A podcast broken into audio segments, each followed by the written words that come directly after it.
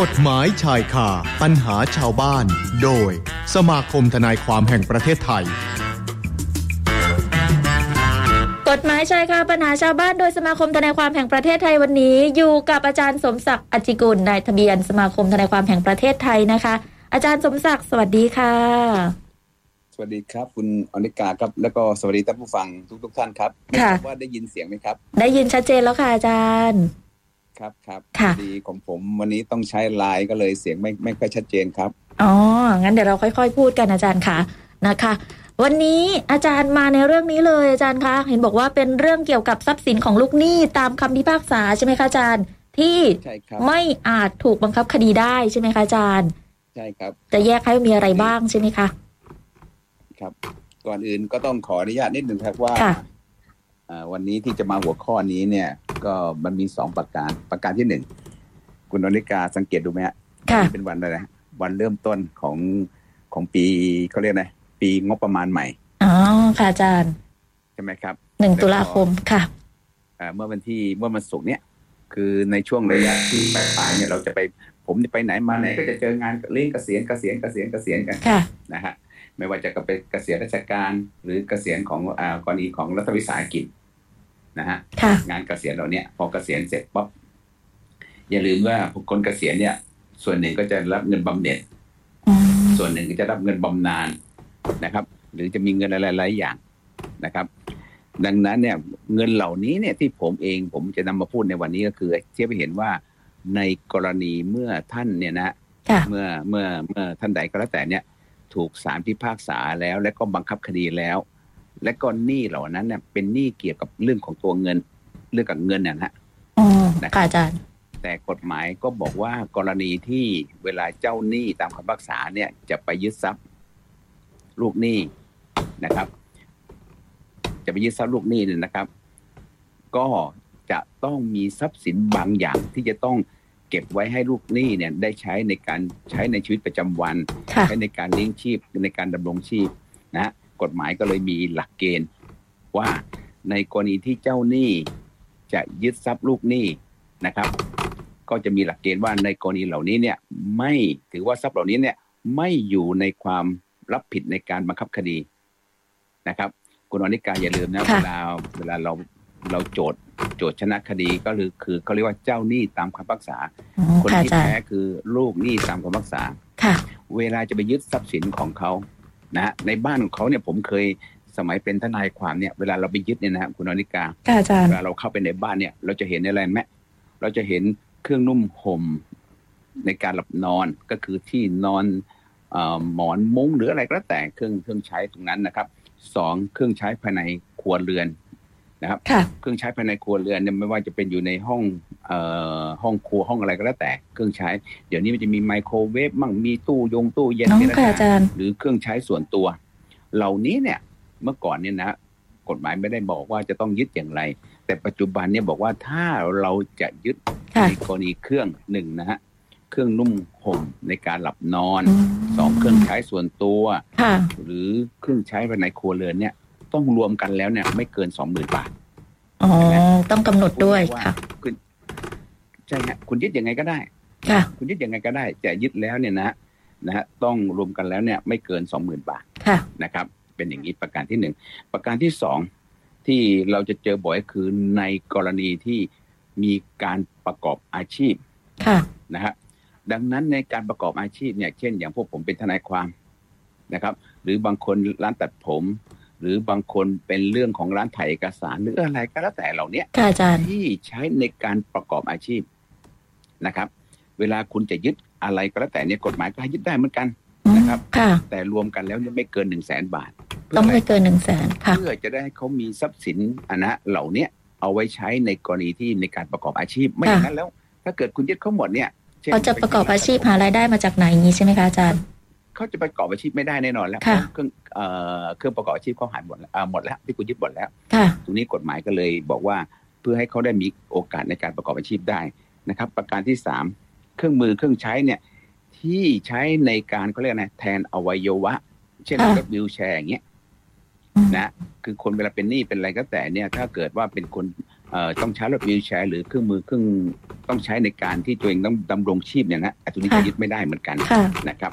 ก็ฝากไว้ ต่อมาก็อีกอันหนึ่งนะครับ ก็คือ ค่ะ พูดง่ายๆว่าทรัพย์สินอื่นเนี่ย เช่นคุณเอ่อเรามีสัญญาเช่า ผมมีสัญญาเช่า ค่ะ นะฮะ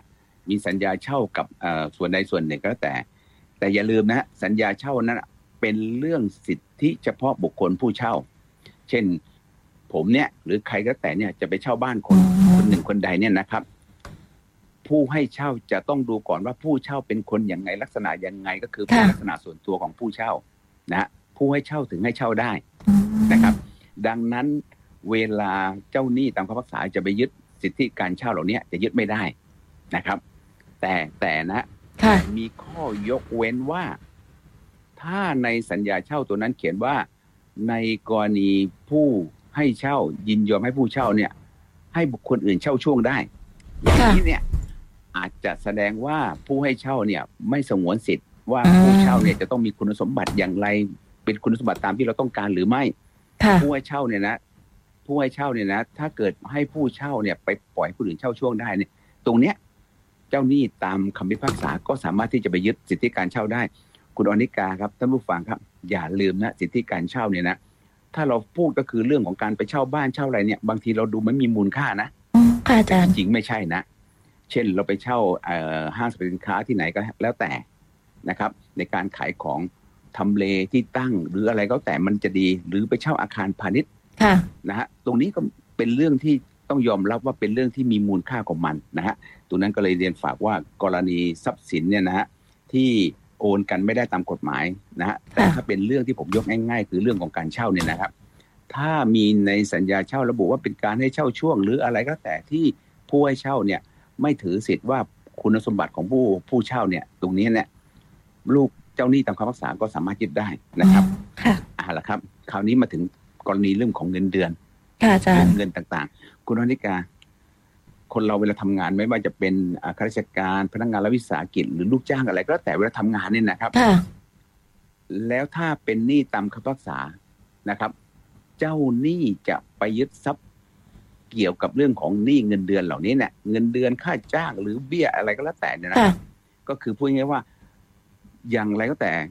จะต้องเหลือไว้ให้เขาสองหมื่นบาท อืม เช่น ค่ะอาจาร นาย ย์ กอไก่เนี่ย มีเงินเดือนอยู่สามหมื่นมีเงินเดือนสามหมื่นนะฮะลูกลูกหนี้เป็นหนี้อยู่สามเอ่อลูกหนี้เป็นหนี้อยู่แสนหนึ่งดังนั้นเจ้าหนี้ตามคำพิพักษาก็สามารถที่จะไปยึดเงินของลูกหนี้ตามคำพิพักษาเนี่ยได้แค่หนึ่งหมื่นบาท ค่ะ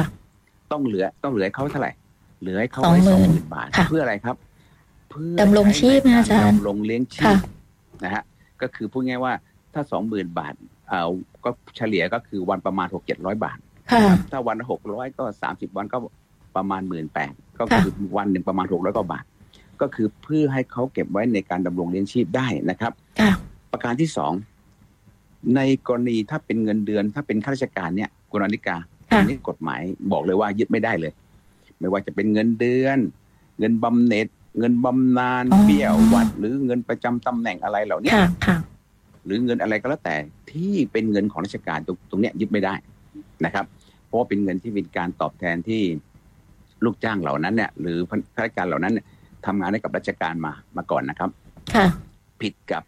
ผิดกับกรณี เช่น คุณอนิกาหรือผมหรือผู้ฟังหลาย ๆ ท่านเนี่ยที่เป็นรัฐวิสาหกิจ หรือเป็นลูกจ้างของเอกชนเหล่าเนี้ยนะ ค่ะ นะครับตรงนี้ถ้าเป็นในเรื่องของกรณีเงินเดือนนะครับ เงินค่าจ้างเงินอะไรก็แล้วแต่เนี่ยนะครับ นายจ้างก็ยึดได้เหมือนอย่างที่ผมพูดเมื่อสักครู่แล้วก็คือ ค่ะ ยึดได้แต่ต้องเหลือให้เขาไว้สองหมื่นบาท คุณอนิกาครับมีบางท่านเนี่ยมีเงินเดือนเป็นแสน ค่ะ และเป็นหนี้บัตรเครดิตเป็นอะไรก็แล้วแต่เมื่อมีเขามีคำพิพักษาเสร็จแล้วอะไรเสร็จแล้วเนี่ยนะครับ มาถามว่าคุณนุ่มศักดิ์ในกรณีอย่างนี้เนี่ย ผมมีเงินเดือนเนี่ย ประมาณ ค่ะ หนึ่งแสนบาทนะครับ เจ้าหนี้จะยึดได้เท่าไหร่ ผมก็บอกเจ้าหนี้ยึดได้แปดหมื่นบาทเหลือให้คุณแค่สองหมื่นบาท ค่ะอาจารย์ อ่า เป็นอย่างนี้ ดังนั้นก็ฝากท่านผู้ฟังนะครับ ว่ากรณีเมื่อเป็นหนี้ตามคำพิพากษาแล้ว เมื่อมีการบังคับคดีแล้วนะครับ ทรัพย์บางอย่างหรือเงินบางเอ่อบางบางบางบางชนิดเนี่ยนะครับ ค่ะ เจ้าหนี้ตามคำพิพากษาเนี่ยยึดได้ แต่มีกฎหมายบอกว่ายึดได้แค่ไหนเพียงใดนะครับ กรณีเรื่องเงินก็อย่างที่ผมกล่าวเมื่อเรียนเมื่อสักครู่นะครับ ถ้าเป็นเงินเดือน เงินอะไรก็แล้วแต่เนี่ยนะครับ ค่ะ ก็คือยึดได้ นะฮะแต่ต้องเหลือให้เขาไว้สองหมื่นบาทเพื่ออะไรเพื่อในการใช้นะครับในการดำรงชีอ่าดำรงเลี้ยงชีพไว้ อย่างกรณีเงินบำนาญเห็นไหมฮะ ค่ะอาจารย์ ปัจจุบันเนี่ยผมเชื่อได้เลยว่าเกษียณเกษียณอายุราชการเนี่ยนะหรือเกษียณของรัฐวิสาหกิจเนี่ยจะมีคนเนี่ยเกษียณเยอะบางท่านก็จะรับบำเหน็จ บางคนก็จะรับบำนาญท่านผู้ฟังคงเข้าใจนะฮะถ้าฟังง่าย ๆ คือบำเหน็จก็คือเอาก้อนเดียวเลย ค่ะ ก้อนเดียวก็คือรับไปเลย เช่นเอ่อรับไปสองแสนห้าแสนสามแสนหรือล้านก็ว่ากันไปนะครับ หรือข้าราชการเนี่ยก็จะรับเป็นบำนาญก็คือบำนาญจะคำนวณยังไงก็แต่ก็คือรับไปเรื่อยๆเรื่อยๆจนกว่าจะเอ่อตัวเองจะเสียชีวิตตรงนี้ก็เป็นบำนาญดังนั้นเนี่ยนะครับ อย่างที่ผมกราบเรียนก็คือ ถ้ากรณีกรณีเป็นรัฐวิสาหกิจ หรือเป็นลูกจ้างทั่วไปนะครับ ถ้าเลิกนะออกจากงานแล้วก็ได้รับบำเหน็จก็คือก้อนเดียวเลย ค่ะ นะครับ แล้วก้อนเดียวเลย หรือลูกจ้างทำงานกับนายจ้างนะครับ อย่างเช่นผมเนี่ยทำงานกับนายจ้าง และผมขอออกจากงาน ออกจากงานเสร็จนายจ้างก็จะมีเงินชดเชยให้กับผม ตรงเนี้ย